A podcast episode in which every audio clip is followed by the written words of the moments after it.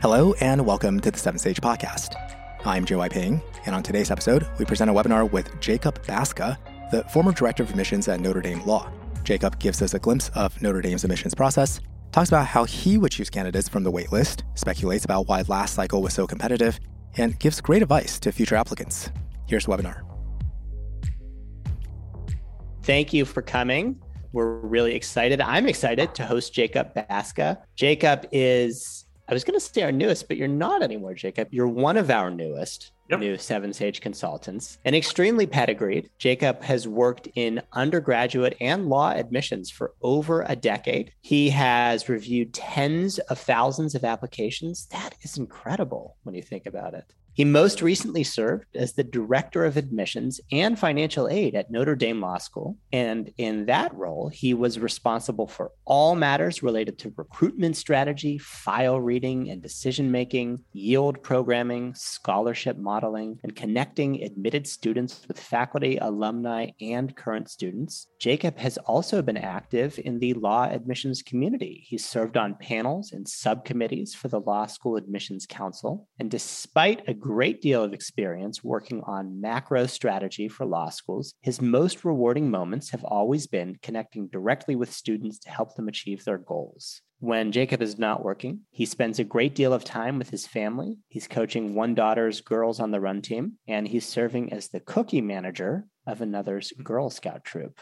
Jacob, I didn't know that cookies needed managing. What does this position entail? That is a whole thing. We can leave that for the end of the webinar, but I'll put it as It was great training to be a law school enrollment manager in order to be the Girl Scout troop cookie manager. Okay, so you think your time at Notre Dame maybe just barely prepared you for the cookie manager role? You know, when I submitted my application to be the cookie manager, I think they looked at it and said, you know, maybe you can do it, maybe, but let's see how you are with Excel. And then I blew them away with my skills. Nice. All right. Well, speaking of cookies, sort of, let's talk about waitlist movement right now. That's what's happening, or maybe it's what's not happening. So Jacob, I know that you still keep your finger on the pulse. Can you give us a little cycle update and tell us what's happening and what we might expect? It seems like everyone is still reacting to the craziness of last year, where applications just rose extraordinarily, as well as LSAT test scores. And that was an environment that I had been in law school admissions for 7 years, and I had not seen that. I came in to law school admissions in 2014, which was at the bottom of the decline of applications.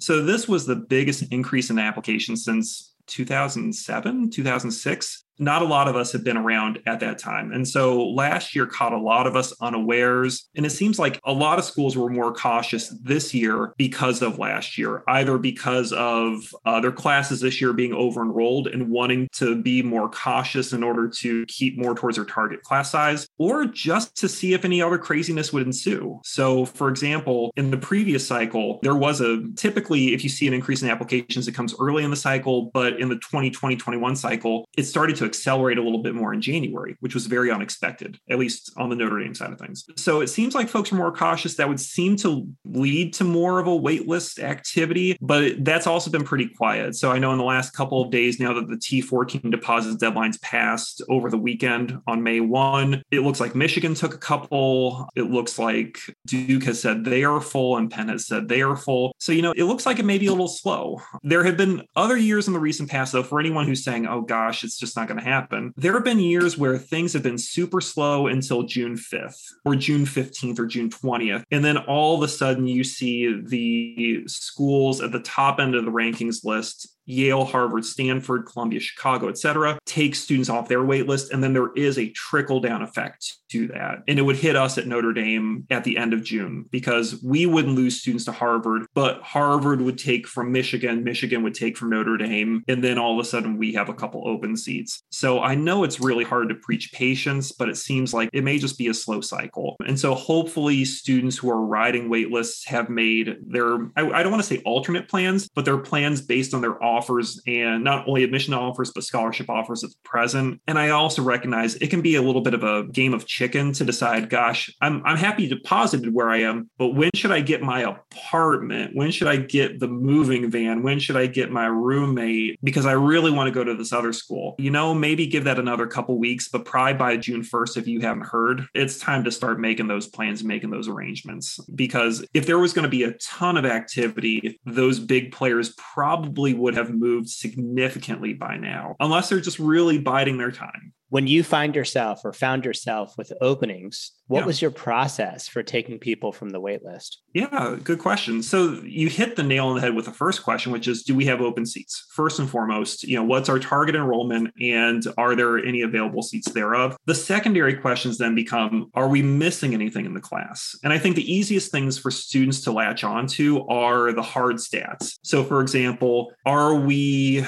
close to bumping up our LSAT median? Are we close to losing our LSAT median? Can we bump our GPA median up? And not to say those are the exclusive drivers, but those are the easiest things to latch onto. Other examples could be, gosh, how's our diversity looking? Is that a little low? How's our geographic diversity looking? For a school like Notre Dame, how's the percentage of Catholic students looking? That's a thing that the university cares about. And for another school, it could be, what's the percentage of in-state students looking like? Is that a little high? Is that a little low? Those factors will likely then drive the decisions that an admissions office makes from the wait list. So if they find that, gosh, you know, our LSAT median is a little soft, we probably want to boost that up. And, you know, our male-female percentage, we're a little bit lower on women than we're usually at. Hey, do we have any high LSAT women who are on the wait list, especially those who've been in touch with us to show interest so that if we reach out to them, they're likely to accept this offer. And the resume also really fits the class. They'd really add to the class in that regard. I see a lot of chatter from students at this time of year, gosh, you know, it'd be nice if they could tell us the ranking of the wait list at school X or school Y. But it's hard to quantify those things. You know, you don't know what you need until the deposits come in. And also that can be a moving target because right now the target could be high LSAT women, but a month from now you could lose 5 African-American students off your deposited roster, in which case maybe you then seek out some students who can help you boost those numbers a little bit. Maybe your GPA goes down a little bit when your graduating seniors send in their final transcripts and they caught a little case of senioritis for their final semester. Those things can shift depending on the next couple of weeks. So it sounds like even though the strength of somebody's letter of continued interest is not your first consideration, it can move the needle a little bit. Oh, absolutely. And I don't mean to dismiss that because to speak from our experience, I think this is going to be the same for a lot of schools. At this point in the process, there are a lot of students who, if you just look at their statistics and the little Excel line for them on the spreadsheet, they can look really similar, but people are far more complex than one line on an Excel spreadsheet. They're far more complex and diverse than just an LSAT or a GPA. So what else can they bring to the class regarding their professional experience, their background? But then also, if we are their top choice school, that's something that I think every school cares about in the sense of we want students who want to be here. They're going to probably be a little happier here. They're going to be a little more successful if they're a little happier here. They're going to be that much more of a contributing alum if they're a little happier here. It's a good thing to know about. So those letters of continued interest and that demonstrated interest are important and are things that we did take into account. And when is it too late to send one? Never. So I know students complain about the timeline of the wait list that, gosh, you know, I hear from the admissions office that this could be up through orientation. That wouldn't be any of our preference, though. In an ideal world, we all have families. We all have summer vacation plans that we would like to attend to. It'd be great to be done with the wait list process by, say, June 1st, which is a common second deposit deadline. That way we can go on with our summer plans. Students can make their moving plans. But the reality of matters is that every year we would have a student who'd get pulled off the wait list at another school on August 3rd, or a family incident would happen on August 4th. Or I kid you not, at Notre Dame, we had 2 students who won their state competition for Miss America and had to pull out of the incoming class in order to go compete for Miss America. Stuff happens. And so openings can occur up to orientation. And so the last day would be right before orientation occurs. Realistically, though, I think for the vast majority of students, this is the prime time of year. It's May 5th. The majority of waitlist activity is likely to happen in May through mid-June. So now is a good time to be in touch with your top choice or top choices if you're still riding the waitlist for a few of those schools. I want to turn back to what you said about how this cycle was historically competitive, or more competitive than it's been in decades. In retrospect, can you understand why it was so competitive? What do you think led to that? Gosh, in the admissions community, we all have our theories.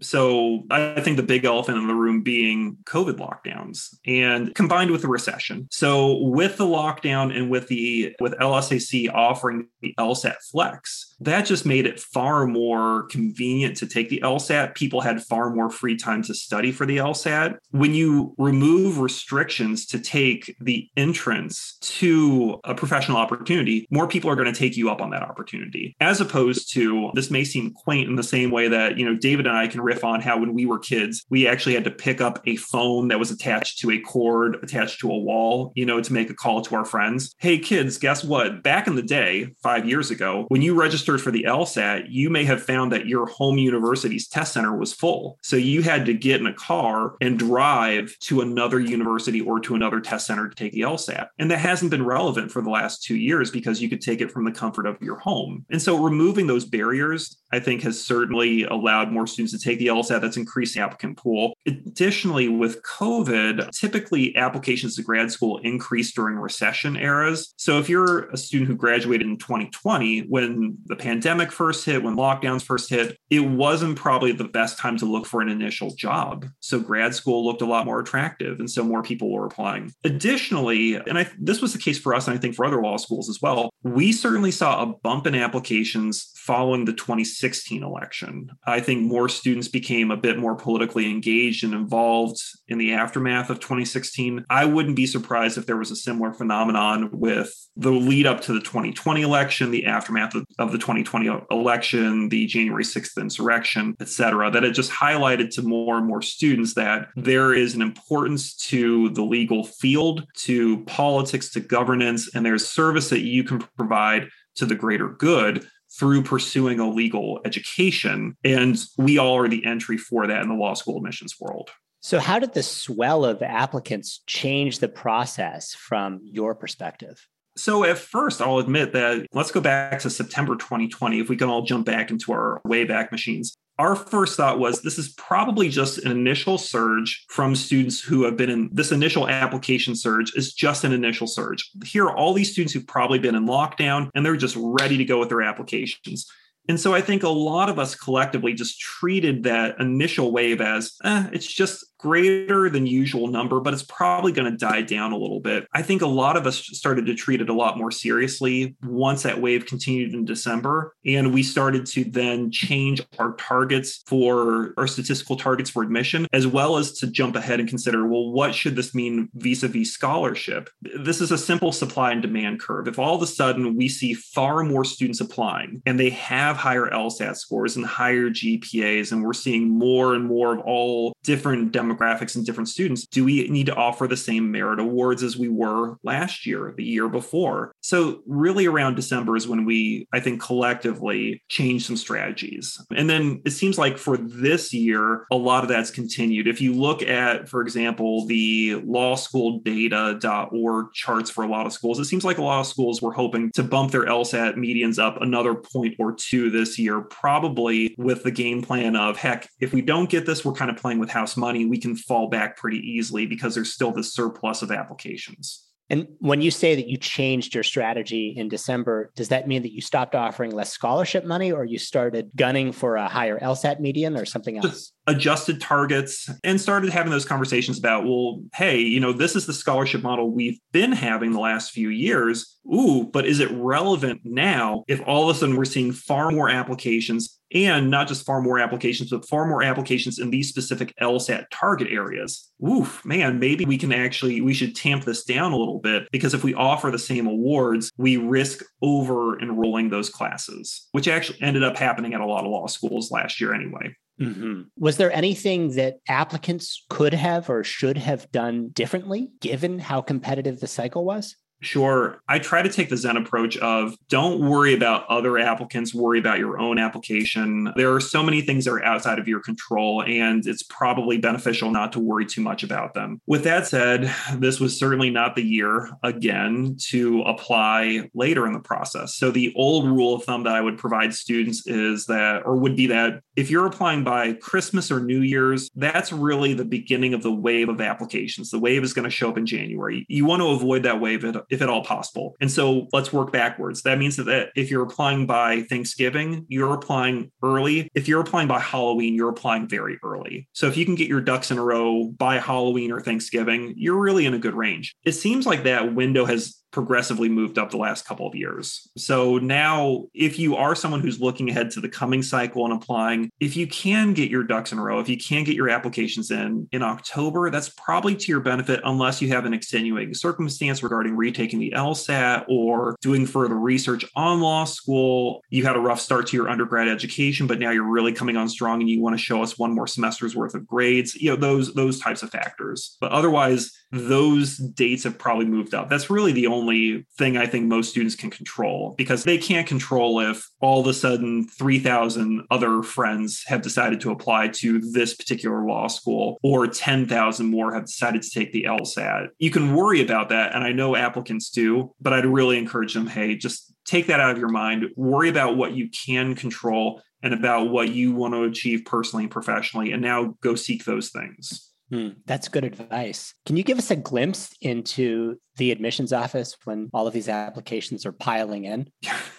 It's always humbling and exciting and a little harrowing, because you realize, oh gosh, yeah, the tidal wave has shown up. And so our process, I'm sure it's very similar with other law school admissions offices. We have years of data and we track things along certain ways to let us know, hey, on October 1st, we typically have this many applications with this type of LSAT GPA breakdown and this type of other demographic breakdown, et cetera. So, hey, this year we're a little high here, we're a little low there, et cetera. And we're tracking those things. September, October, though, for the most part, is really dedicated to fall recruitment, traveling to law fairs, going to visit with pre-law societies, et cetera. We are evaluating applications, but it's then not until November 1st that dies down and we can dive much more fully into the evaluation process. And that's when I would always tell our staff, for the first week or so, it is almost like getting in the swimming pool or getting in the ocean, where the water first feels really cold and you just need to splash around a little bit. The first couple of applications you read, everyone seems like a really great applicant because they are, but because you haven't gotten used to the applicant pool again, and to get a sense of, hey, here's what we're seeing with the applications. Here's probably what's going to be competitive this year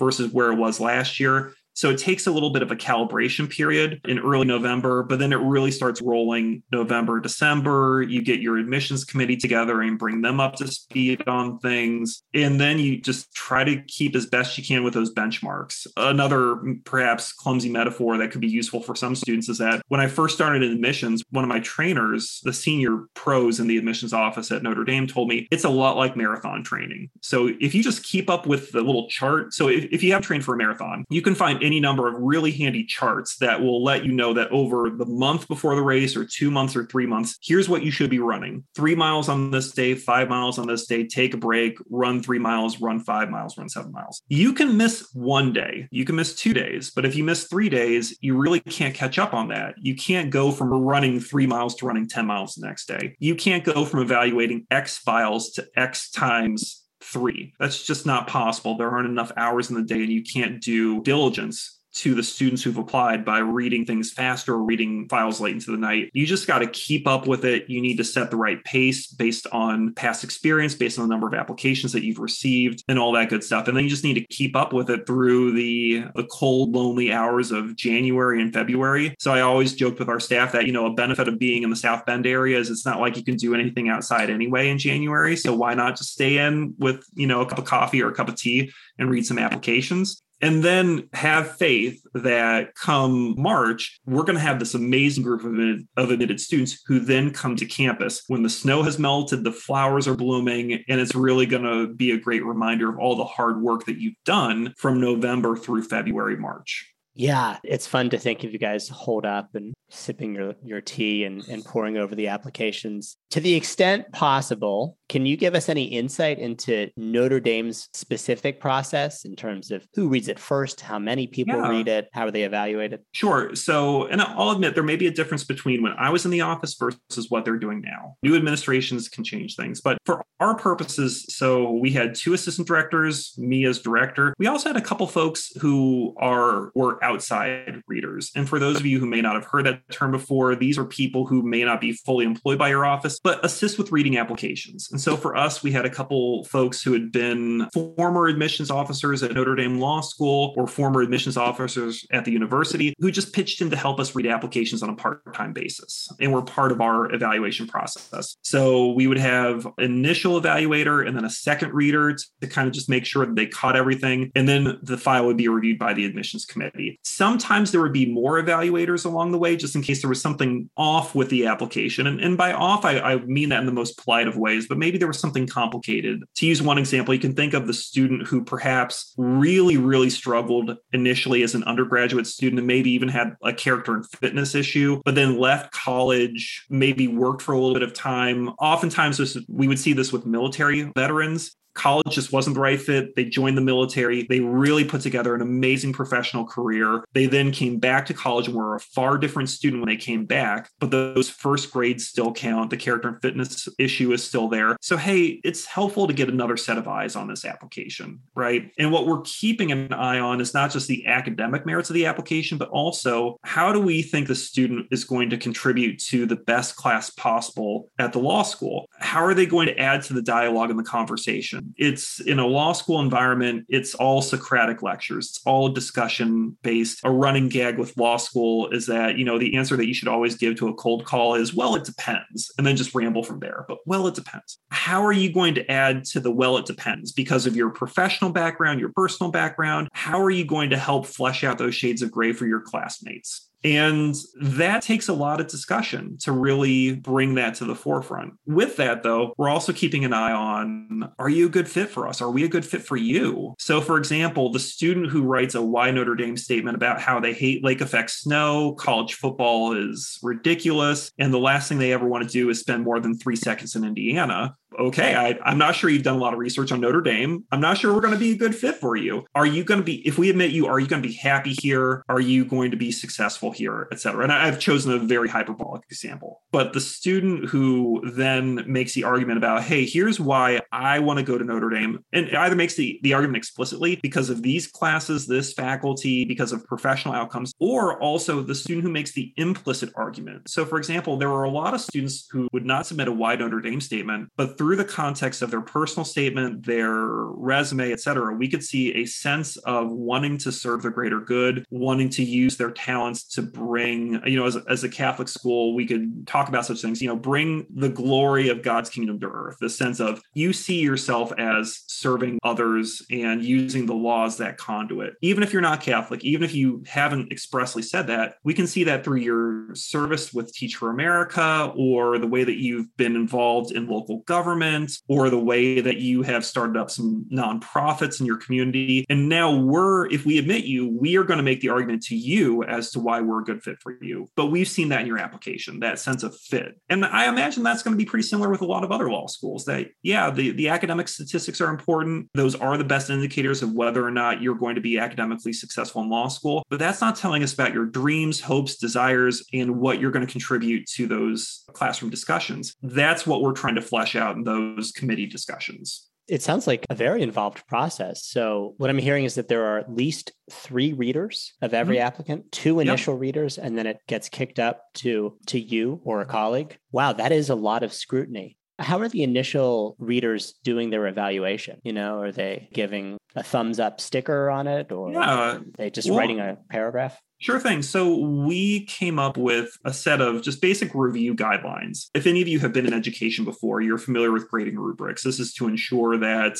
not only can you kind of inform your students, hey, here are the things I'm looking for, and here's what separates an A from a B from a C, et cetera. But also, if there are multiple graders for a class, if it's a college class with TAs, for example, or in a law school environment, if you have three sections of con law and you want to have reasonable consistency among those professors, you have to have a grading rubric. And so we would have a review rubric to effectively assess, hey, what are we looking for academically? What are we looking for resume-wise? What are the things that we can do to make common parlance? So that way, if reviewer one is saying X, Y, and Z, reviewer two can read those notes and immediately go, oh, she caught on to X, Y, and Z. Got it. I know what she means by that. But oh, hey, wait a second. I see that she missed Z1. And now let me add that to the notes field, just so that way, when the file goes to the admissions committee, we have this full picture, because mistakes happen, right? We're all human beings and all that good stuff. So we would have a common rubric and a common language so that we could speak effectively to each other and catch a lot of those things. If that was what you were going at with that question, David.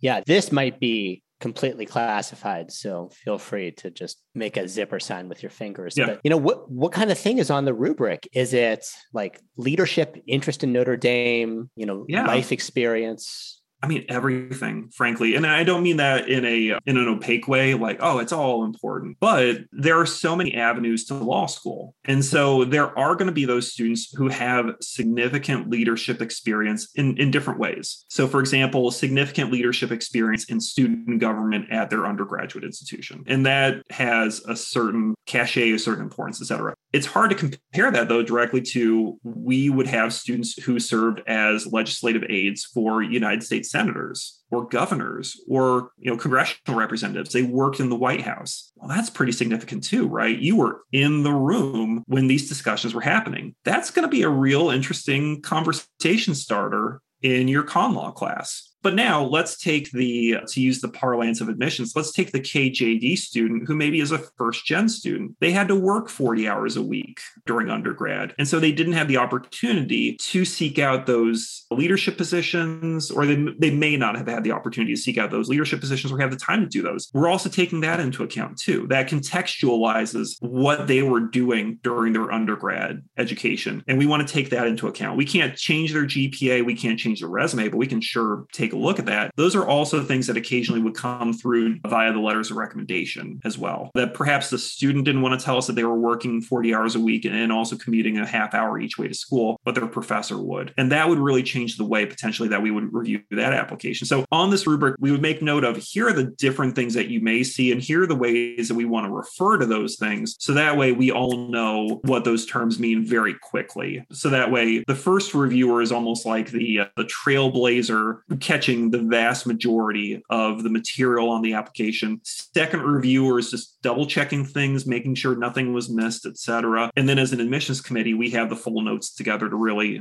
talk about the applicant fully. Given that you are responsible for maintaining these medians, how much leeway do you have when you're selecting students who are falling short of those targets? Yeah, I think that comes back to rolling admission, that earlier in the year, there's more leeway, right? Because going into the year that not everyone is going to meet or exceed your medians. If everyone would, your medians would be 4.0 GPA and 180 LSAT. So there are going to be students who fall short, and probably realistically, you only have X number of seats for them, okay? Because on the other end of the spectrum, 3 years and years of data, there are probably only going to be X number of students who are going to exceed both of your median stats who are going to enroll. So, as you start to review applications, do you want to wait until the end of the cycle to start admitting those students? Or if you find a really great one early on, gosh, do you want to wait on that student? My thought was always, if they've applied early, if they're amazing, they're great, and we think they'd really add to the class, let's take them in November, let's take them in December, and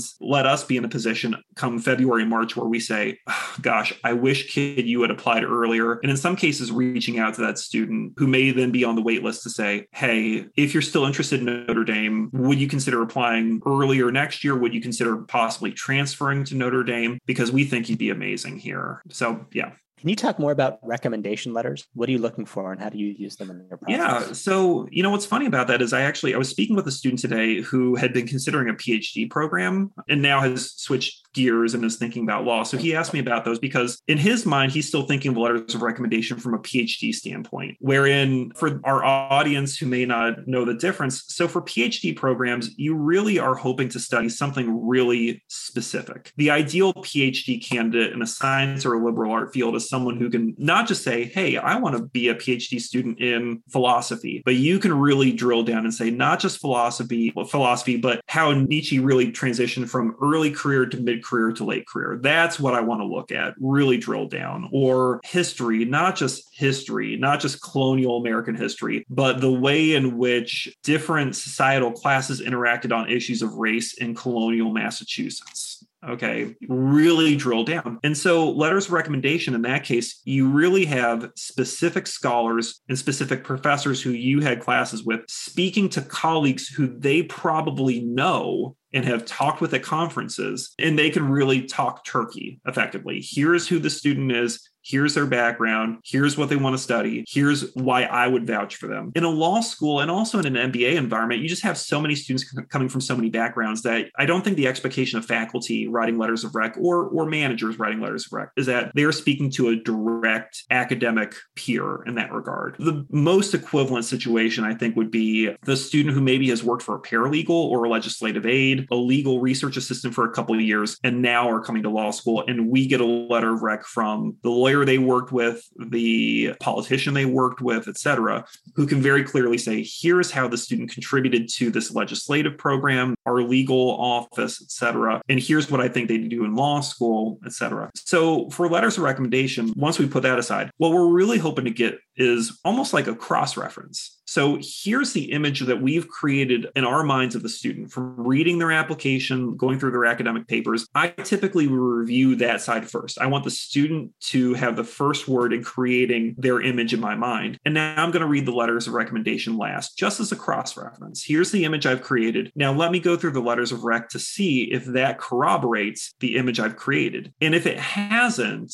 why do I think that is? So for example, and I should say, the vast majority of letters of recommendation corroborate. I have an image in my head of the applicant. I read the letters of rec and I go, yep, that makes sense. The ones that wouldn't corroborate, maybe only about 5% of the time, it would be the letter writer who would really add something substantial to the file. So let me take that first gen student again, who maybe is working their way through college. Maybe they didn't say it, but the letter writer said it. And that changes the way I perceive that student now. Okay, that adds a really significant piece to the puzzle. On the flip side, there could be that student, to create a hypothetical. Let's say it's a student who had a very low GPA during undergrad, like a 2.8, a 2.9 or so, and then a very high LSAT. And there are any number of reasons why this could be the case, that they have this discrepancy. But then if we read the letter of recommendation and three faculty say, this kid is super bright, they're wonderful, they're nice, I could tell they just weren't focused during class. That is then telling us, gosh, probably the reason for this discrepancy is that they kind of goofed around for 2, 3, 4 years, but now they've turned it on for the LSAT. Okay, from our standpoint, how do we feel about that? Do we feel confident that they're going to come in here and really apply themselves? Maybe that we can see that based on their professional resume, what they've done since undergrad, that we're not worried about that anymore. Or even if we think that they're going to perform closer to that GPA because of other factors in their application, we're still confident they're going to contribute to the class. We're still confident that they're going to pass the bar. We're still confident they're going to get a job afterwards because of all these other things we're seeing professionally and personally from them. But that's where the letters of rec come into play. But it's really a cross-check for us. And in most cases, it's a great cross-reference that it does corroborate with what you've already seen from the earlier parts of the application. Well, we love to hear everybody's voices. So if you have a question, please raise your hand. I'll call on you. We like to interact with you. You can also use the question and answer widget, but we prefer to talk to you. As you work up the courage to do that, another question for you, Jacob. How often did you read the LSAT writing? Oh, man. Rarely, because my thought was you know, you've given me enough other writing samples. You know, do I really want to read about your, man, what are some classic LSAT writing topics? Why you think this person should open a restaurant instead of open a cafe? But I will say this. So who are the students for whom I would read that? It would be students where the written pieces seem to be written by different people. So the personal statement maybe was really polished, really well written, but then they submitted a why Notre Dame statement, and there were a lot of little grammatical issues. Well, did they just somehow mistakenly submit a rough draft instead of their final draft? Or maybe did they get significant help on their personal statement, and then now this is really who they are in their why Notre Dame statement? Let me take a look at the LSAT writing sample just to corroborate matters. To that end too, students for whom English is their second language, it's another check for those guys, because we want to make sure that law school is a really intense academic environment. We want to make sure they're ready to rock and roll and be academically successful. So, hey, that's a case where that additional writing sample can be really useful just to make sure that they're ready to come into this environment. Chenye, we'd love to hear your voice and take your question. I'm curious, for when you say you look at the rubric, you look for everything. Is it more like diverse experience in college, or is it more like overall a diverse experience that's combined with academic success and also like working experience? And if working experience, do you prefer to look at people who worked in one company, or do you prefer people like, you know, people graduate from college and they don't know what they're doing, they kind of try different things? Would you like that better? Or is there just really no certain answer? Yeah, and that's a really great question. And I think, again, I mentioned this, you know, this moment of Zen that hopefully you just focus on yourself, because this may be a frustrating answer, but I hope you find the Zen here. The frustrating answer is that when you're building a law school class, you want people with different backgrounds. And so you may find that student who is just a little off kilter, so to speak, and has had interesting life experiences beyond the professional realm. But I think for the majority of students, this is a professional school. We are interested in what is your professional background? Why do you view this as the next logical step in your professional development? And so what are you going to bring to the discussion? What are you going to bring to the field? And that could be your academic background. That could be your professional background. It could be your personal background. On the personal front, I mean, to use an example that I think most people can latch onto pretty easily, you know, I think it'd be really hard to have a class, a crim law class, that discusses disparities in incarceration among socioeconomic lines or racial demographic lines without any students of color in there, without any students who are first gen. Similarly, I think it'd be really problematic to have a class discussing firearms if you don't have any kids who may have a background in hunting or in rural environments, where they can't rely on law enforcement to be at their home in case of an emergency within a half hour, an hour, et cetera, because they live so far away. Having students with different backgrounds and different life experiences enriches that discussion. And really, it helps their classmates to become better lawyers. And so that's something that we're attuned to. We're not just trying to check boxes along the way. We're trying to figure out how can we not just build the best class for us, but how can we build the best class for our students so that you learn from each other, you have a great network, you have a great community, and that when you graduate, you're prepared to be the best lawyer possible. So hopefully that answers your question. Yeah. Okay. Well, thanks so much for your question and good luck. I'm going to call on DB.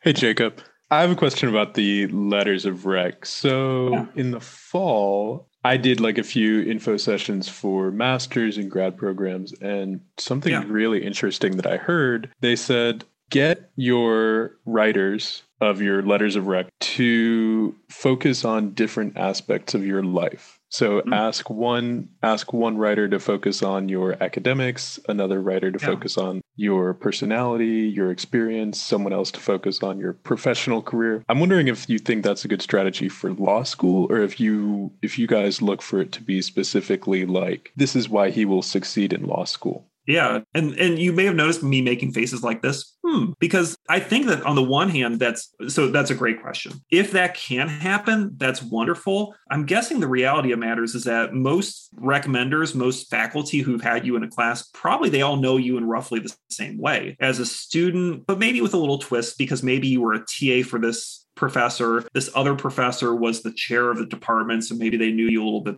better through that context. Or this professor was also a faculty advisor for a club you were in. That's all great. I don't think from an admissions perspective, we're expecting that. If we get that, that's awesome. But at the heart of matters, what we're trying to ascertain through the letters of rec are who is the student on an academic level on an everyday basis? What do they bring to the classroom? And if it's a professional letter of rec, because it's an applicant who's been working for, say, 2+ years, who are they as an employee? What have they added to their team? What have they added to their field? So what are they going to bring to the class? And so again, if you want to be strategic and divvy up kind of those different aspects of your personality and work backgrounds to different letters, different rec recommenders, that's great. That's why I made this face. But if you don't feel like you can do that, or if you feel kind of awkward asking one professor, actually, I'd like you to focus on my personality. My favorite CDs are, well, my favorite albums are Bing, Bing, Bing. Books, you know, I'm more of this person than that person. That's okay. Don't worry about going down that road because we're still going to get really useful information out of that. Okay. Awesome. Thank you. Thanks for the great question. Good luck. Hi, Sarah. Hi there. I was just kind of curious and to clear up some things that you said in regards to military members, was that if they can excel in the Socratic method way of learning, I think there's some sort of negative connotation to service members and the fact that it's always like a yes, sir, yes, ma'am sort of attitude. Yeah. But I think as the military is evolving, that has become much more politicized. And there's a lot of things that you do in a leadership realm that would reflect things such as participating in student government and things of that nature. And I'm just curious if admissions kind of know the evolution that is occurring. Well, and Sarah, thank you for that question. And I'm very sorry if I gave that impression. That was not what I meant to convey with any of my comments. So with veterans and with active duty military, typically, you know, it's such a hard comparison because how do you compare someone who is working artillery for the Army versus the student who's a regular old senior in college? And the most challenging thing they do in their day is setting up their Madden League for their friends. That isn't an apples to oranges comparison. That's just so drastically different. And that's something that we would take into account. As far as how we would view, we typically viewed veterans in the classroom and what they would bring. There's just such a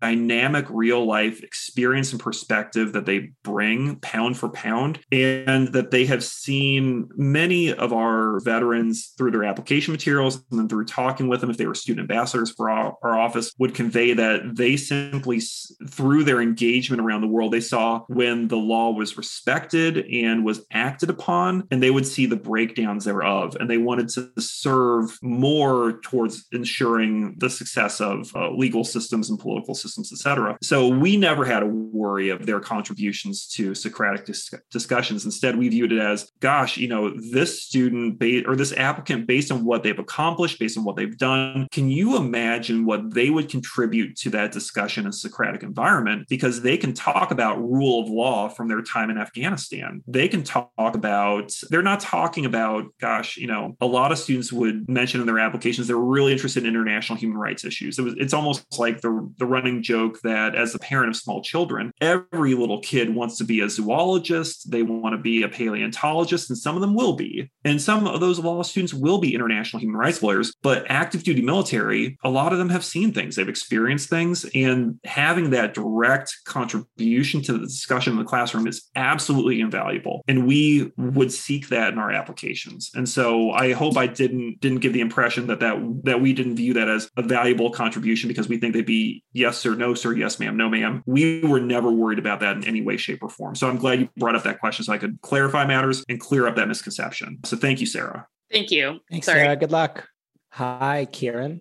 Hello. Thank you so much for both of you for being here and taking the time to share with us. I was wondering, if you're 3 years out of undergrad, do you still like to see and expect to see letters of rec from professors? And how important are those academic letters versus professional letters? Yeah. Hey, good question, Kieran. And once you get to that 3 year out mark, you're kind of on a sliding scale. So if there have been some professors that you've maintained good contact with, it doesn't hurt to have one from a professor or two from a professor. But if you've now been working for 3 years, and let's say it's been at the same organization or the same company, I think our expectation is we're probably going to see a manager letter as well. So we wouldn't be shocked if we saw 2 or 3 from faculty. We wouldn't be shocked if we saw 2 or 3 from management, but likely we're going to see a mix of those. And then once you really get past that 3-4 year mark, I think we'd be surprised to see an academic letter just because you're so far out of that experience, unless you've really maintained close contact with those faculty. And as a brief note on the professional letters of recommendation, I think I mentioned this earlier, what we're really hoping to get out of that is what you've done project-wise, what you've brought to your teams, what you've brought to your organization. And if your recommender can give us a sense of maybe your professional goals and how law school may contribute to that, that's great too. But that's what we're hoping to get out of that. And that's kind of different from what you bring to an academic classroom setting on an everyday basis. Similar in some ways, but distinct. Gotcha. Thank you so much. Yeah, you're welcome. All right. Thanks, Kieran. H, we'd love to talk to you. Hey, Jacob, thank you so much for being here with us and with all the valuable information. I just have a quick question about international applicants. Could you maybe elaborate a little bit more, like what you're looking exactly? Because I know a lot of international applicants, they even don't have like standardized GPA. Sure thing. So, and thank you for that question, because international applicants really are kind of a different, there are some similarities. So again, this larger sense of who is this person? What do they want to achieve? What are they going to bring to the classroom? Are they a good fit for us? Are we a good fit for them? All of those questions still apply. But on the evaluation side of things, there are some drastic differences. So for those of you who may not be aware, LSAC will only provide a reportable GPA for students who attend either an American or a Canadian undergraduate institution. So if you're an American who attends St. Andrews in the UK, but if you're a Chinese national who attends Emory University, you will have a report. Portable GPA. So for students who attend universities outside of the US and Canada, if you stick in admissions long enough, you get to learn a lot of the universities. So for example, prior to entering the law school, when I worked in undergrad admissions, I was responsible for a lot of our international admission. So just kind of by proxy, although I was working with high school students, I learned a lot about different university systems, especially in my territory. I was responsible for East Asia. So a lot of the top universities in China, Korea, Taiwan. And so when I would see students applying from those undergraduate institutions to Notre Dame Law School, I'd go, oh, wow, they're coming from Korea University. They're coming from Seoul National. Oh, yeah, that is one of the finest universities in Korea. I'm very familiar with those institutions, et cetera. The GPA field would be non-reportable. It doesn't factor into your medians, but we are trying to get a sense of what's the grading scale. What should we expect? Different colleges, different university systems around the world have different grading systems. And so in the States, it's very common to see students get between a B and an A average, but in other countries, it's rare to see a B average. If you get a B plus average, that's graduating with honors, et cetera. We would try to educate ourselves so that we could factor that into our evaluation. Another difference is that we would typically see among many of our students who attend foreign universities, not as many undergraduate organizations and activities. It seems like perhaps it's just a difference in what's an expectation of going to a school in a country outside the States versus what you do at a college inside the States. So we wouldn't worry as much about that with our foreign national students. I do think, though, going back to those larger questions of who are they, what do they want to do, the fit, I think for a lot of our foreign nationals, and I think this may be specific to Notre Dame, perhaps other institutions, I know from my experience recruiting internationally for Notre Dame just is not as much on the radar for foreign nationals as they are for domestic students. Notre Dame has a very broad domestic name recognition appeal that wasn't the same abroad. So if you're applying from abroad to Notre Dame, why do you think we're a good fit for you? That question of fit and why us is really important. But that may be less so for a school on the coast or one of the T14, where again, just anecdotally, I would find that they would just have far more name recognition overseas, or there are direct flights between that student's home city and Los Angeles or New York or Chicago. So it makes more sense for them to look at those opportunities. So that's the only thing I'd offer specifically is, hey, if you're looking outside of schools, if you're a foreign national looking at schools in the States, you probably then have to do a little more research. And maybe that why school X statement is a little more important for you, because we may just be a little more naturally curious. Gosh, if you're coming from India and looking at us, why? What about us? There are no direct flights from Delhi to South Bend. It's going to take a little more effort to get here. So why do you think we'd help you get to where you want to be? So does that answer your question, though, H? Yeah. Thank you so much. Yeah. Hey, thanks so much, Jacob. Yeah. Good luck on your applications. And we'll go to Hawthorne. Hi, thank you both so much for this very informative evening. I want to ask about the addendum or diversity letter. Yeah. For people who, for instance, who have graduated a couple years back, have had different experiences in life, in the professional world, do these letters, are you seeking for a complete story like that you would see in a personal statement, or could it be mini stories combined together because of divergent or different experiences that people are trying to put into one statement? Yeah, that's a good question. So to take a step back, over the course of your application, we're trying to get a composite picture of you. Who are you? And we can get different information about you from different pieces of your application, but then we're bringing it all together to form this composite whole. With that information in mind, I always encourage students that you don't need to accomplish everything. You don't need to tell us everything about yourself in every statement, right? Because you have a lot of ground where you can spread out this information that can all communicate to each other. So on the diversity statement, we want to give students the opportunity to let us know what is the unique voice that you would bring to a law school setting based on your background, professional experiences, who you are, what you want to achieve, et cetera. The addenda or addendum is really more a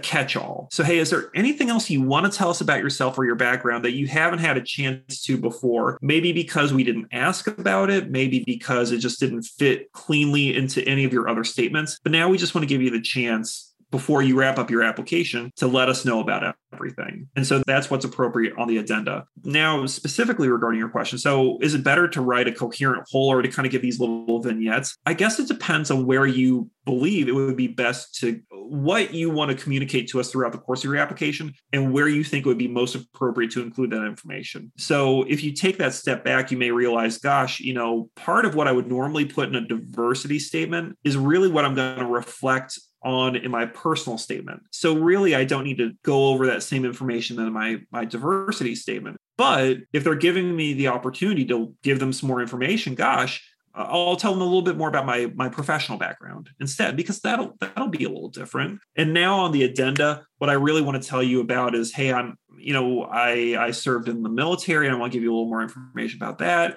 Hey, I'm a foreign national. I went to a school outside the States. Here's how the grading system goes over here. That kind of information on the addenda, which really doesn't fit cleanly into some other parts of the application. So does that answer your question though, Hawthorne? Yes, my head was running through a lot of things while you were describing all this. Yeah, so I think you answered my question. Thank you.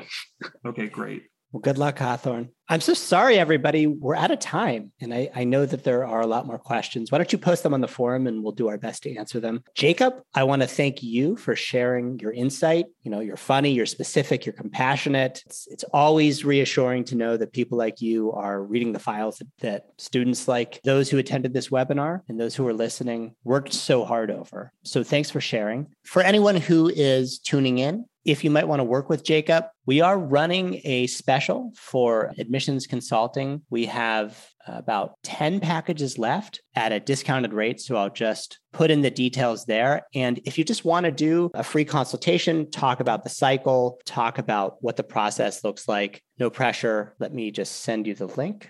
Okay, well, everyone, thanks for coming. If you're preparing for the upcoming cycle, then Godspeed. I hope you do well on your LSAT, and I hope you start writing. You heard Jacob, because it's really never too early to start. And if you are on a wait list, well, I hope you get some good news this month, but I urge you to do what Jacob said and send another letter of continued interest. So thanks, everyone, and thank you, Jacob. Happy to chat with everyone. Good luck with your applications, everyone.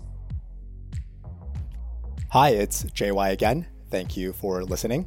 As always, if you're studying for the LSAT, applying to law school, studying for your law school exams, or studying for the bar, come visit us at 7sage.com.